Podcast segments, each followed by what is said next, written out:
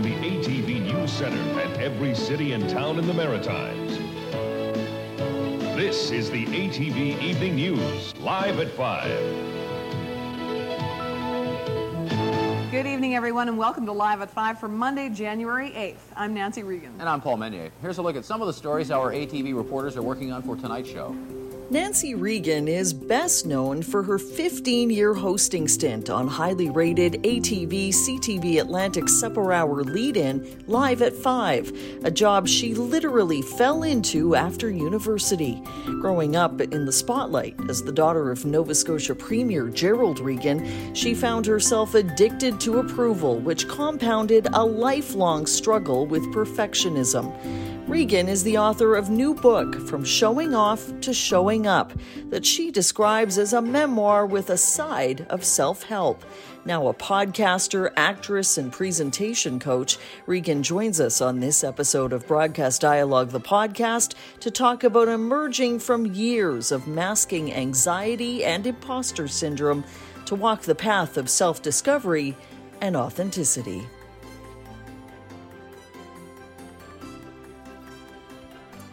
Hi there, my name is Nancy Regan, and I was a long-time TV broadcaster on the east coast of Canada. I got into the business in what would certainly be considered an unconventional way now, a little less so back in 1988, which is when I graduated from St. Francis Xavier University. When I started at St. FX, I planned to be an English teacher. And I was excited about that. Uh, but the summer before my last year, I had the opportunity to MC a fashion show. And as it turned out, it was for the Multicultural Association of Nova Scotia. And because they were invited to be on CBC Information Morning Radio on their birthday show, they asked me to come on and, and do the commentating. And the reason we were all invited on was because the birthday birthday show was televised. So obviously it was a radio show, but on that particular day it was televised. So I sat with the well-known hosts, in particular Don Tremaine, who was a beloved host here on the East Coast, and I got the bug. I guess uh, I got a lot of comments and feedback afterwards. I was 21 at the time. And as I talk about in my book, which we'll get into later, I was really in a stage of my life where I was addicted to approval. And that meant a lot that people were saying, Hey, you're special. There's something special about you. So it was like a, a light that I followed. in the spring of my final year at St. FX, found myself uh, with the opportunity to go see the news director at what was then ATV, now CTV Atlantic. And that was Dick Pratt. And ATV at the time was the biggest audience east of Montreal. And we had a, a huge audience, actually in later years when I would go do movie junkets in the States and other reporters would say, Oh, what kind of share do you have? I would say, Oh, we have a 50 share. And they'd look at me like with scorn, You mean 15? And I'd say, No, no, 50. Because at five o'clock, 50% of the televisions turned on in the Maritimes were watching live at five.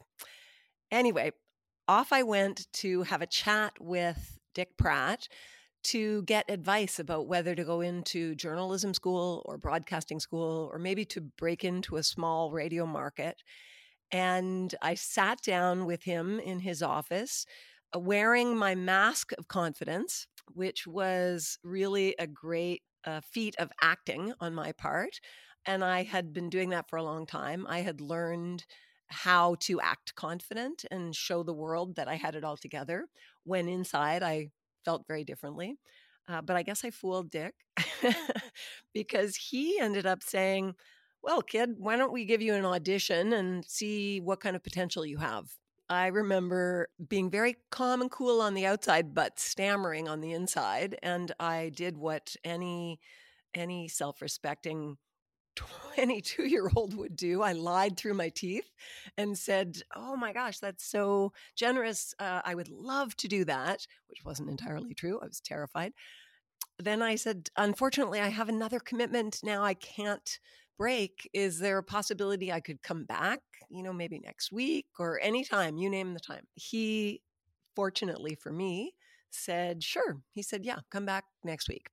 So off I went back to St. FX, and my then boyfriend and I uh, spent the next week rewriting copy. He'd find stories and say, "Here, okay, rewrite this." He used his little tape recorder to to tape me, and we really, as a team, got me ready for this. I've often thought in my life that I'm not particularly ambitious.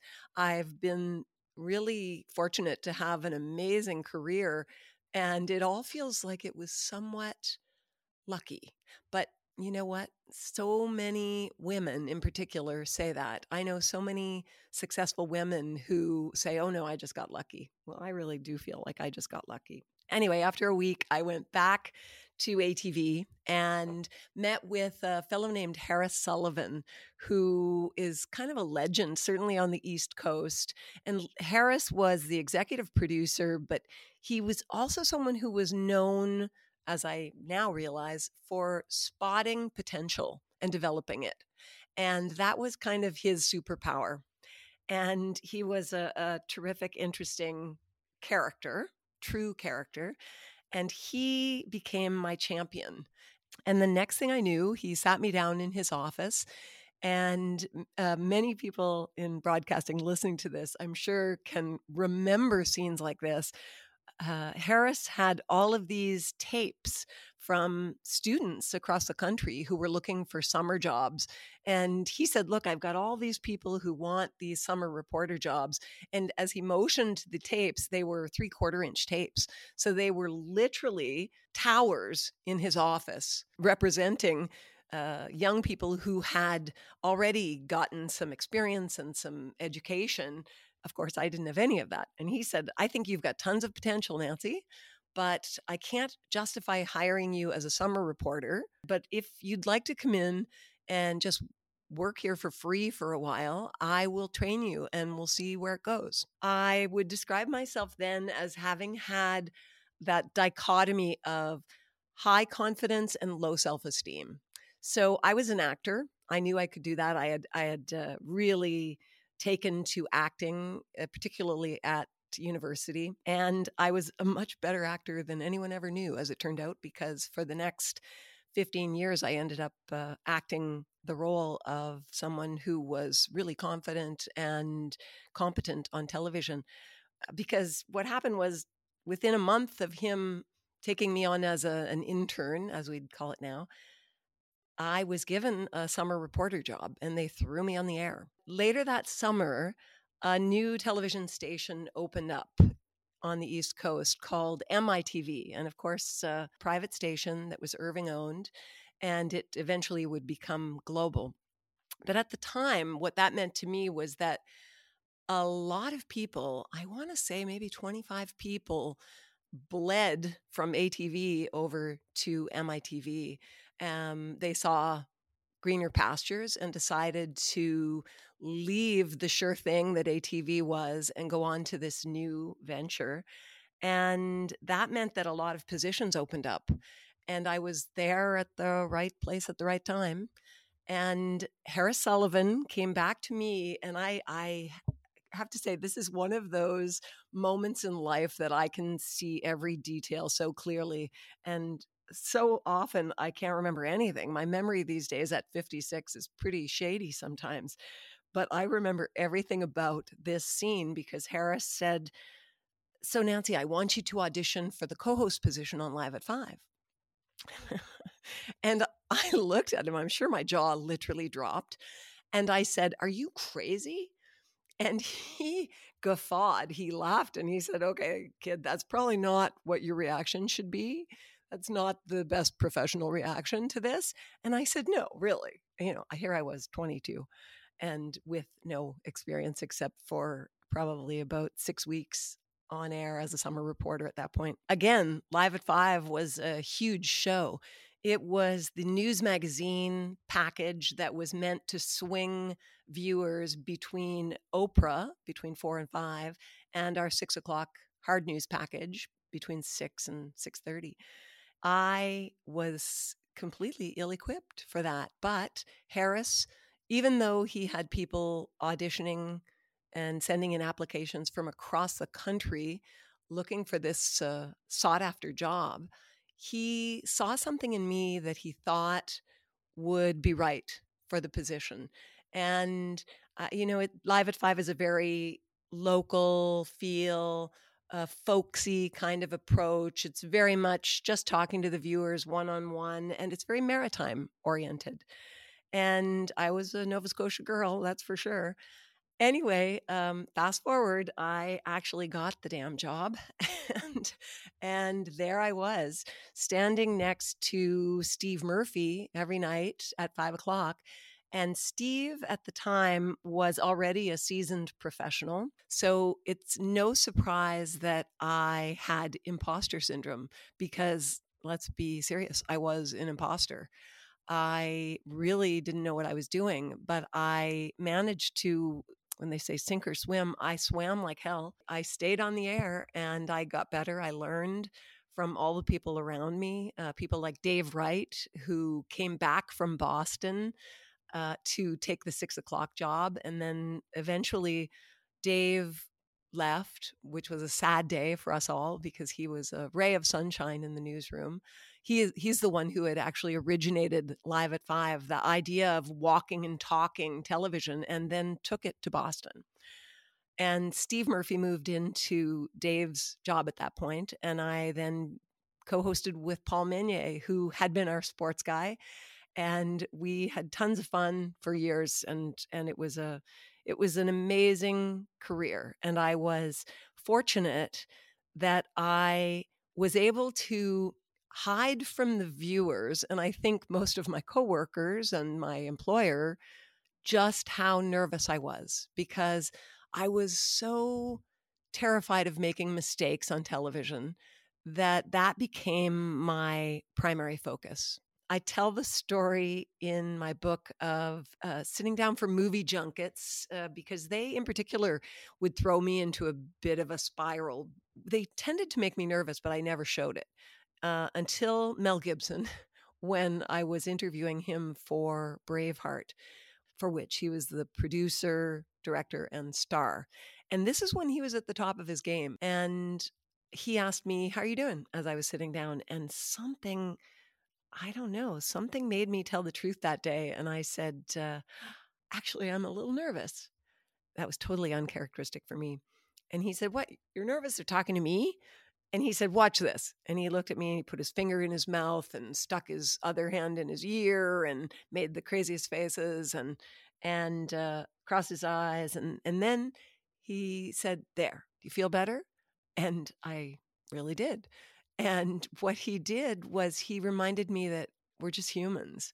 And I'd have to say that's my greatest learning from having met uh, some very famous people and interviewed them.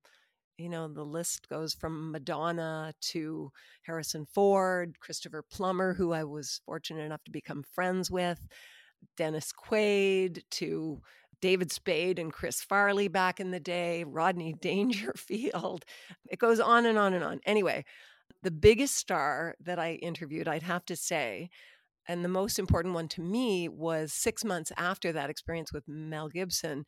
And I feel like he prepared me for her because I sat down to interview Oprah on her set in Chicago when we go about our lives focused on our performance and how we are being seen by others and their expectations and judgments, our life is very different than when we go through life focusing on our contribution. What are we giving? What are we giving back? And I've always felt like I have been given a lot. So, from those to whom much is given, much is expected. And I think, you know, all of us, no matter what our circumstances are, can look at ways in which we have been given a lot, whether it's financially or health wise or intellectual capabilities, you name it. And I changed my thinking in terms of my fear of making mistakes and being judged, and really started to move toward being focused on what I was contributing to the world. And that helped me. It also started me on a greater path toward authenticity. And at some point, that meant that I had to leave my job because after 15 years, I realized that although it was considered a very highly successful job and I had great profile and I was making terrific money, particularly considering I had uh, negotiated myself into a deal where I was just working three hours a day um, because my kids were young and that was important to me. I walked away from that job and that was a challenge to my sense of self and confidence because for a person who was always so worried about what other people would think, uh, that was hard. Most people thought I was nuts. And I remember one person calling me, this fellow who's a friend of mine called and on the day that it was announced and I picked up the phone in the newsroom and he said, "Oh my gosh, you're pulling a Seinfeld." I said, "What do you mean?" He said, "You're leaving when you're at the top." And I thought that was the nicest call. It felt like a, a big warm hug, actually, because he understood why someone might do that. And hey, it doesn't hurt to be compared to Seinfeld either. I'll take a comparison to Jerry any any day of the week. But um, I ended up leaving because I felt like I was a mercenary by that time in my TV career. And I really needed to move toward uh, some greater authenticity in my life and see what else I could do. And now the broadcasting I'm doing is through a podcast. I I started a, a podcast of my own a few years ago called The Soul Booth, and it's been on hiatus while I wrote my book, but uh, it will be back. And I also am delighted to say I, I host another one called the Canadian Love Map and it's produced by a company in Halifax called Podstarter. And when they approached me, I thought, oh, I don't know, love stories. It could be schmaltzy. And as it turned out, it's really been anything but. We tell all kinds of love stories from across the country.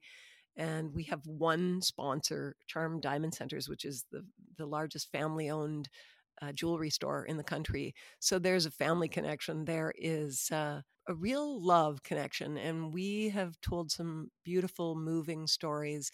Only a few of them really about romances, to tell you the truth. And that is something that's lighting me up these days. But when I look back at my career in TV, I realized that although they were shining a spotlight on me, literally, I didn't feel my own light. And that big spotlight could never really light me up. It would for the moment, but it was not sustainable. And it wasn't until I went on my own path of personal exploration that I discovered that I had a light within me. And I needed to, um, as I think of it, turn up my dimmer switch and really feel my own light again.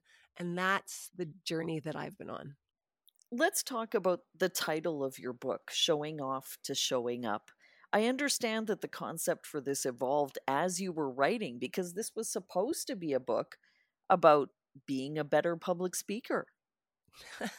yes, that's what I pitched. That was the book it was supposed to be, Connie. I pitched that book to Nimbus in the summer of 2020, in the middle of the pandemic. I had time to actually sit still. I had been thinking about writing a book for quite a while. But what I pitched was a business book, basically.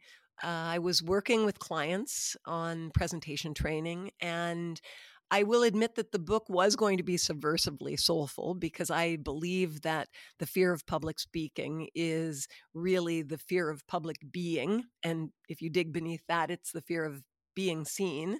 And again, if you keep on digging, if you dig down beneath that, it's really the fear of being seen as inadequate.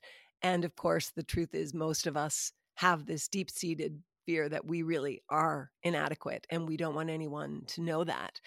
And so, what I have found working with clients, which is uh, something I love doing, is that I can give you tips and tricks to help your delivery and you know help you structure content and so on to make you a better speaker, but nothing will really make you comfortable on stage until you connect to your own light.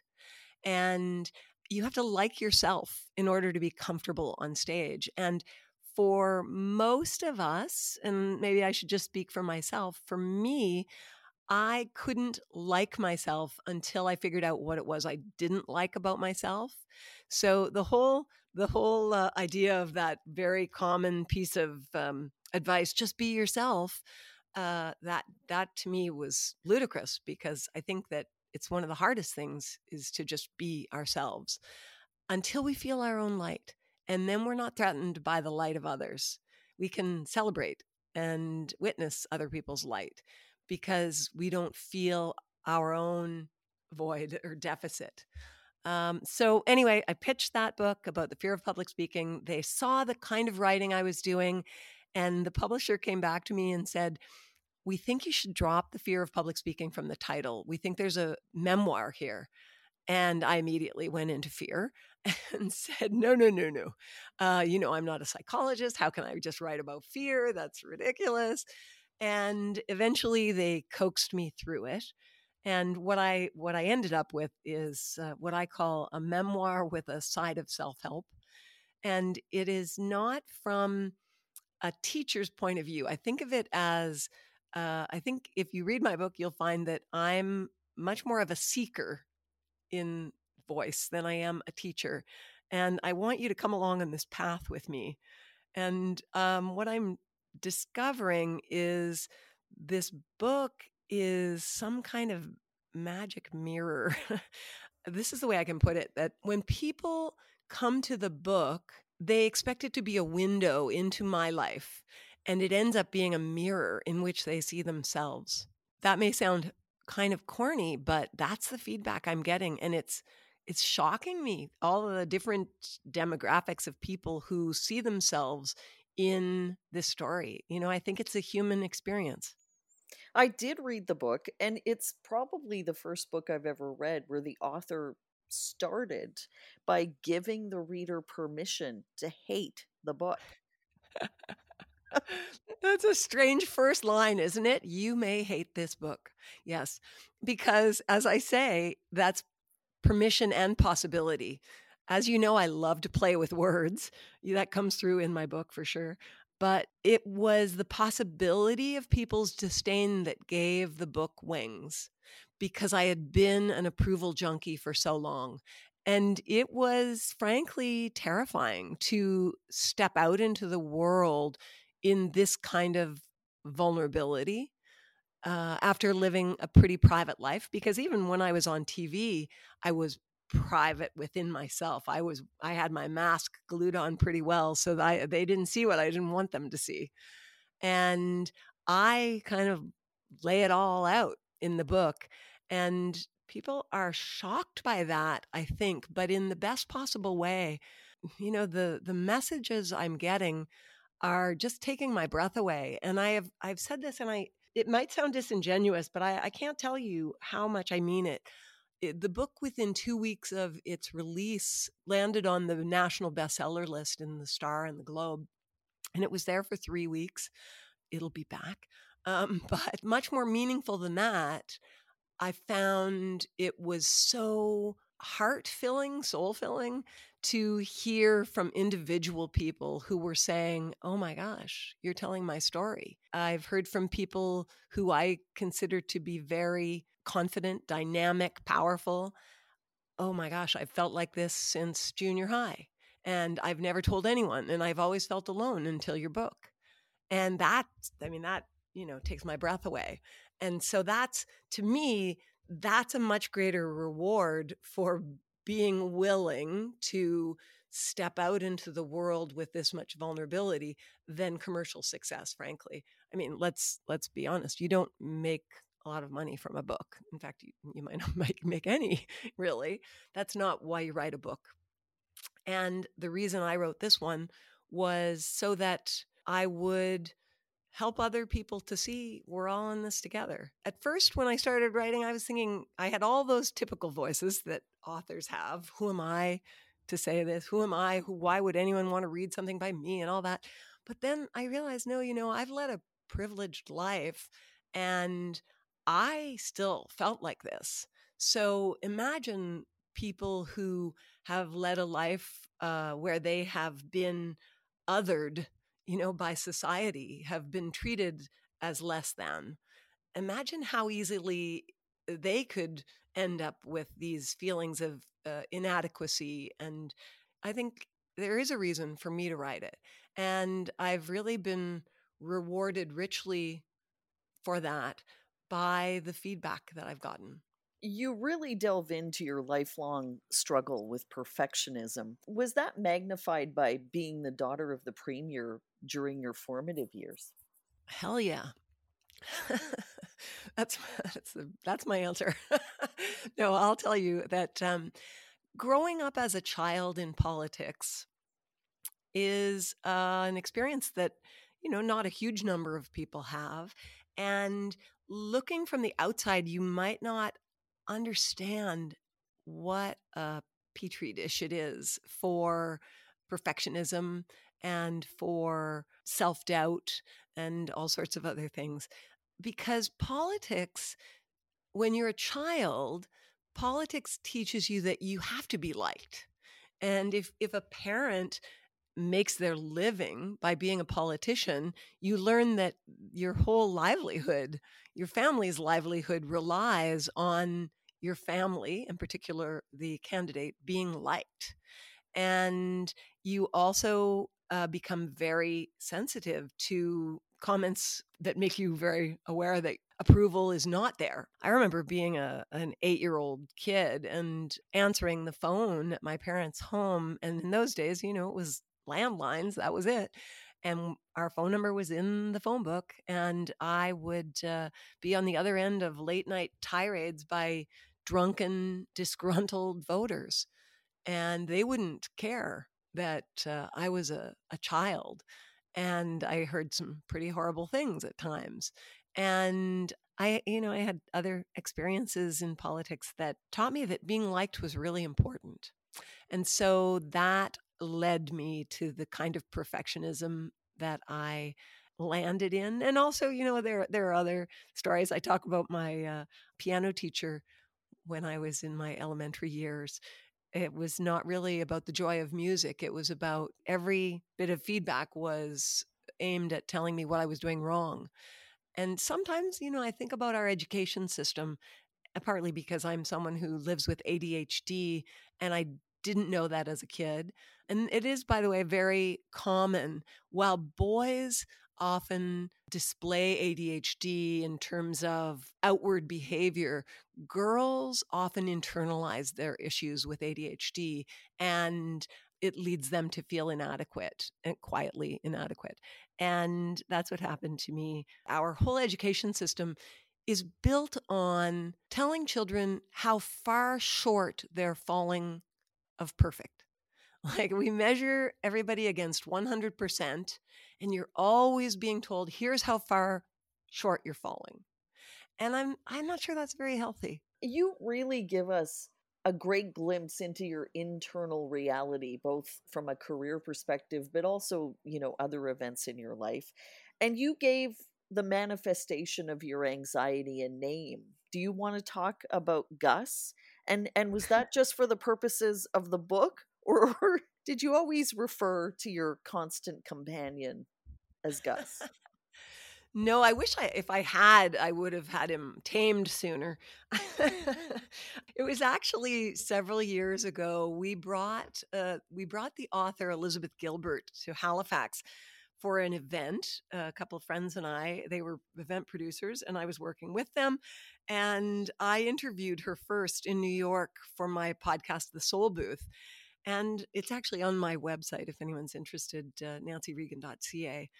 Elizabeth Gilbert had quite an impact on me, actually. And I remember years ago reading Eat, Pray, Love. And it's interesting, that's such a polarizing book. You know, you have to you have to accept that it really landed for millions of women, particularly women around the world, because it sold millions of copies. And of course, turned into a movie with Julia Roberts. Um, and yet, a lot of people will be derogatory about that book and say it was navel gazing. And I, I have to laugh at that because that's what memoir is. It's, it's. There's even memoir is the name a memoir. It's about me. It's about it's about my journey. Um, in that case, Elizabeth Gilbert's journey. And I remember her scene in that book where she talked about her pending divorce and being a complete mess on the bathroom floor, like feeling her face on the cold tiles and just being uh, in a complete meltdown. And I remember being shocked that anyone could be that honest about their dark side and so that definitely laid groundwork for me for this book. Little did I know it then. Um, but then when I interviewed Liz, she also uh, said a few things that landed for me in a really big way. Uh, one of the things was the way in which she talked about paradox. That led me to a greater ability to accept myself, actually. And I'll tell you briefly that uh, she was talking about the death of her partner, Rayya Elias. And she said, You know, was I, when Rayya was dying of cancer, she said, Was I a, a an incredible, loving, compassionate, generous caregiver, or was I a total narcissist caught in my own shit? And then she answered her own question and she said, Yes. And she said, That's my reaction to most things. Yes uh, yes to both. And uh, that conversation went further, and I talk about it in the book as well. And it uh, it really it really just had an impact on me in terms of the way in which I was judging myself, and it made me move toward a much greater sense of self acceptance, and then that helped me move from self loathing to self liking, and you know into self love uh, self love is a term that I I could never stand. Like it just made my skin crawl.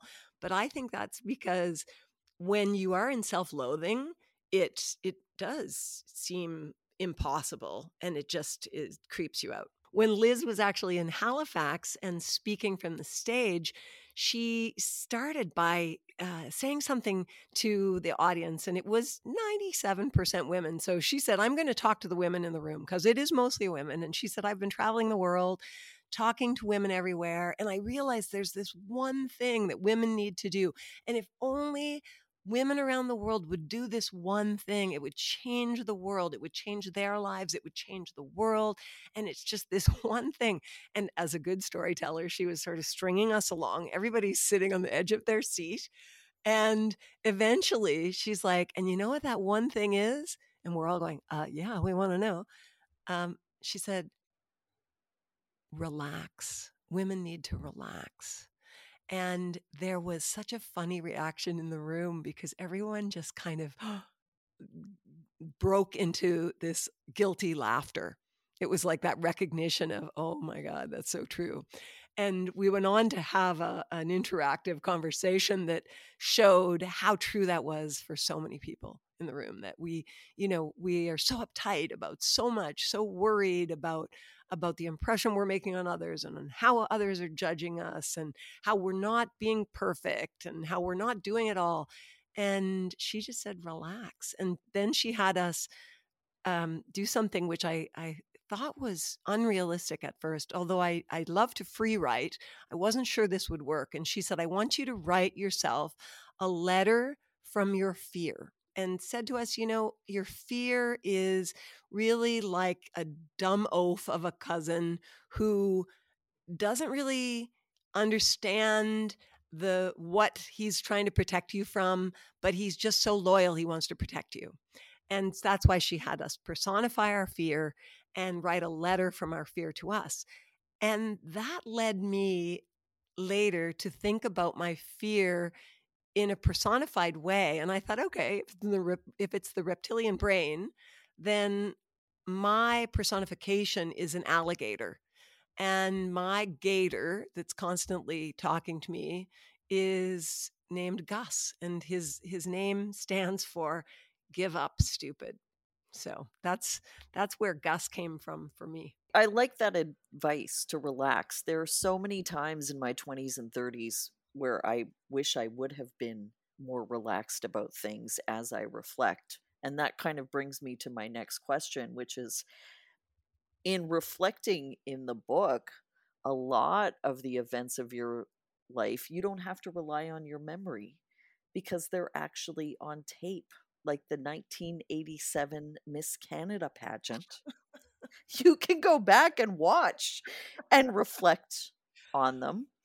Yep. Eh, do you want to do you want to talk about that process, you know, uh, on your road to authenticity and and going back and looking at all of these things now that you're in your 50s? Well, it's funny because uh, you mentioned the Miss Canada pageant, and I'd have to say that that was the real uh, road into my inauthenticity. Uh, I was a tomboy as a kid, and and it says a lot that you know I ended up in pageants because I was a basketball player. I the reason I'm wearing Converse on the cover of my book and sitting the way I am is that it's about it's about getting back to who I was before the world told me who and how to be. And that included what does it look like to be a girl, or how do you have to act or sit to be a woman? And I bought into it all. And I really feel now like I, uh, my journey is to get back to who I was when I was eight years old. Uh, so the lovely thing for me now is that I can look back, as you say, all those memories, a lot of them are on tape, and I can look back at them and I can I can wish that I had been more present or I could have enjoyed them more at the time, but I don't really believe in regret. And in fact, I I say that really sincerely because everything in my life has led me to where I am right now. And I am finding it so fulfilling and gratifying to be connecting in such a fundamental way with other human beings right now over this book I've written. I couldn't have written this book if I hadn't gone through all that. And if it's being if it's been a key for them to unlock things about themselves, then you know, what a what a gift. When I talk about contribution, that's that's it.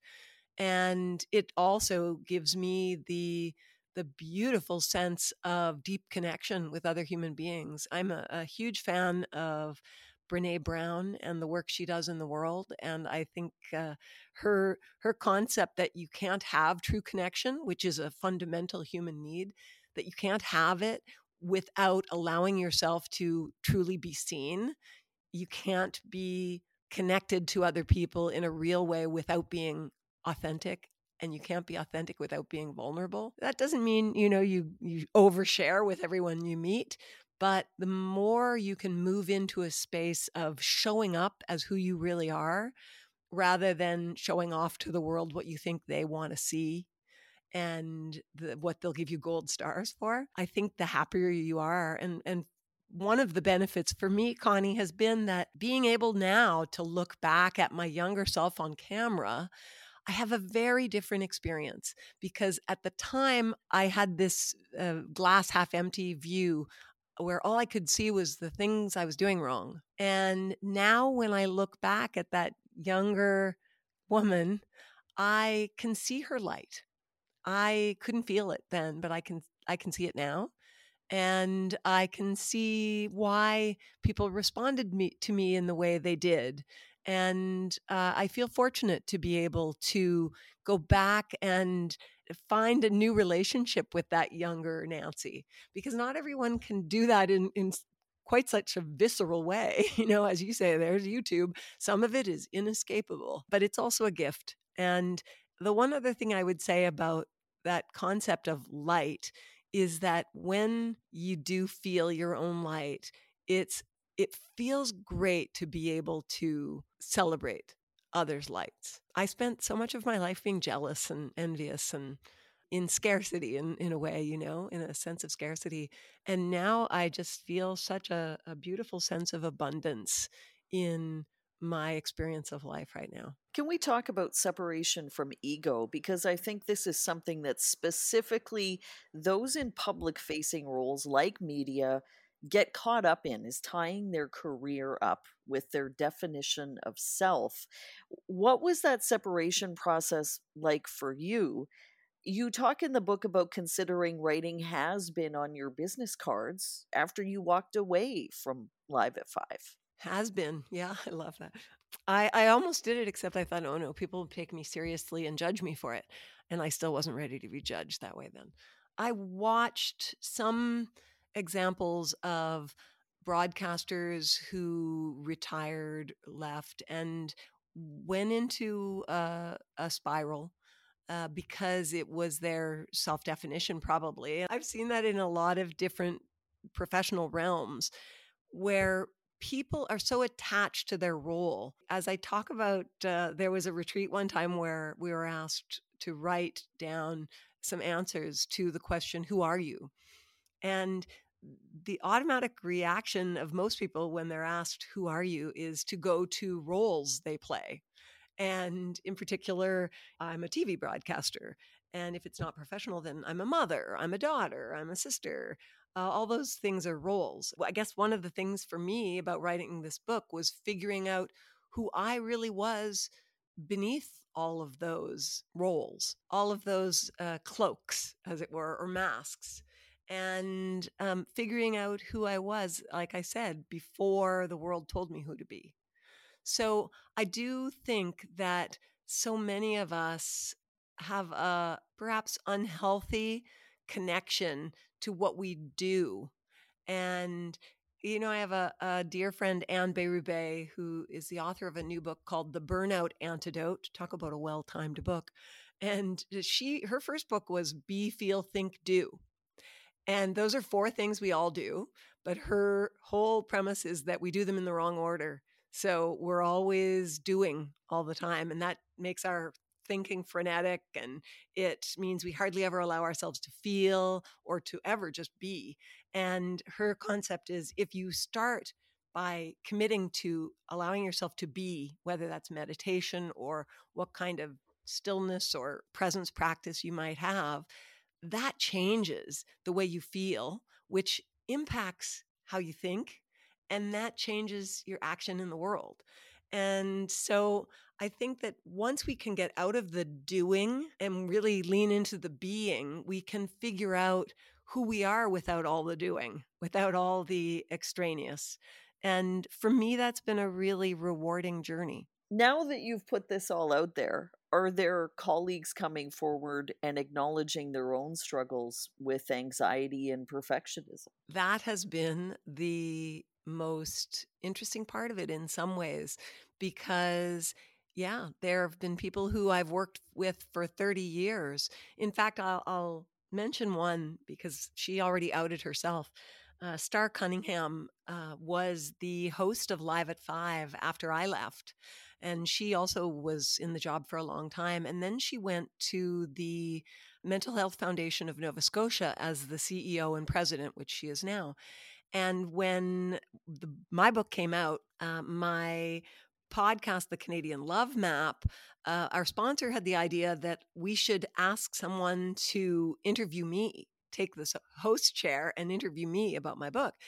And I suggested Starr because she knew, you know, what I had gone through, not from me, but in terms of her own lens. And I thought she'd find it interesting. She had already read the book and we had had conversation after she read the book that was a different level of dialogue than we'd ever had in our 30 years of knowing each other. And that's what my book is about. It's about opening up conversations. I joke that I'm wearing Converse on the cover because it's about starting conversations. And it really did. Eh, with Starr, it was amazing. She said, Nancy, you're telling my story in so many ways. And we would never have disclosed that to each other before this. And when she interviewed me for the Canadian Love Map, she came out and talked about her own struggles with mental health for the first time in, in to the greatest degree. That was so powerful. I was in awe of her choice to do that. It was really beautiful. And then, of course, you know, the domino effect was I heard from people after that who contacted me in tears saying how important that was to them, that it made them feel not alone. And I, I just think, you know, if we can, as human beings, embrace each other rather than brace against each other, that's my idea uh, in terms of showing up instead of showing off. There are probably broadcasters who are going to listen to this who are struggling with these exact things you're talking about, imposter syndrome in particular. What's your best advice to them? Call me. I, I'm I'm so open to having conversations with anyone who would like to chat, but also I think that my best advice is sort of offered in the book. It, I challenge you to take this same kind of uh, self exploration path and see where it takes you because it really only opens up a life of greater joy and happiness. And it's just been so liberating for me. You know, I was really nervous before the book came out, actually. I went into a period of anxiety before the release of the book, around when it went to print. And I, my heart was racing. I'm talking serious anxiety. Like I couldn't get my heart to stop racing. I then realized I started to feel okay. When I really thought about it, I thought, okay, well, it's done now. And so maybe I need to lean into this little feeling of liberation that I see over here. And the more I thought about that, the more I realized this was profoundly liberating. And I'll tell you, that has been, that has become the absolute truth because I feel so free now from all of that. It's like, I guess it's like the emperor not pretending he has clothes anymore. Empress, thank you. Um, but it uh, it really is liberating, and it's changing my relationships. It's changing my conversations everywhere I go. It's changed my whole paradigm of preparation. You know, even for an, a conversation like this, I would have in the past been sweating beforehand about, oh my gosh, I've got to uh, say the right thing, do the right thing. What should I be focusing on? Strategy, whatever. I, I, I want to make sure that it's okay for you. And all of that has kind of been swept away in favor of just showing up and saying, you know what, I'm just going to set the intention that I'm going to answer my questions from the heart. I'm going to hope that they're helpful, maybe for you, uh, uh, for your podcast, but also for people listening, and that maybe it will unlock something for them or, or make them feel better about something. And I think that's uh, I think that's what we're here for. If I was going to put it in a really succinct way, I would say that for so long I was concerned about being loved and now I just want to be love. If you think that sounds corny, that is okay. because it feels so good from my end that I, it doesn't matter to me. It's like that you may hate this book. That's about you. You can make any judgments you want. But um, I can tell you with clarity that I'm in a really happy place and enjoying this ride. What a, you know, what a great privilege it is to be able to do this. And I'm, I'm getting to share the book across the country and I hope beyond the country before long. And I'm just loving the conversations I'm having with people. So for me, it's all about connection and contribution. I think that's a great note to end on. Thank you so much for joining us, Nancy. Hey, connection, contribution, and Connie. Thank you, Connie, so much. Our thanks to Nancy Regan. Learn more about her work, her book, and her workshops at nancyregan.ca. For Broadcast Dialogue, the podcast, I'm Connie Thiessen.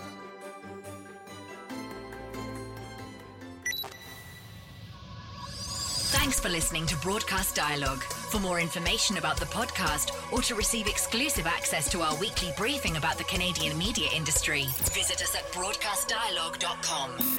Don't forget to like us on Facebook, connect with us on LinkedIn, and follow us on Twitter and SoundCloud.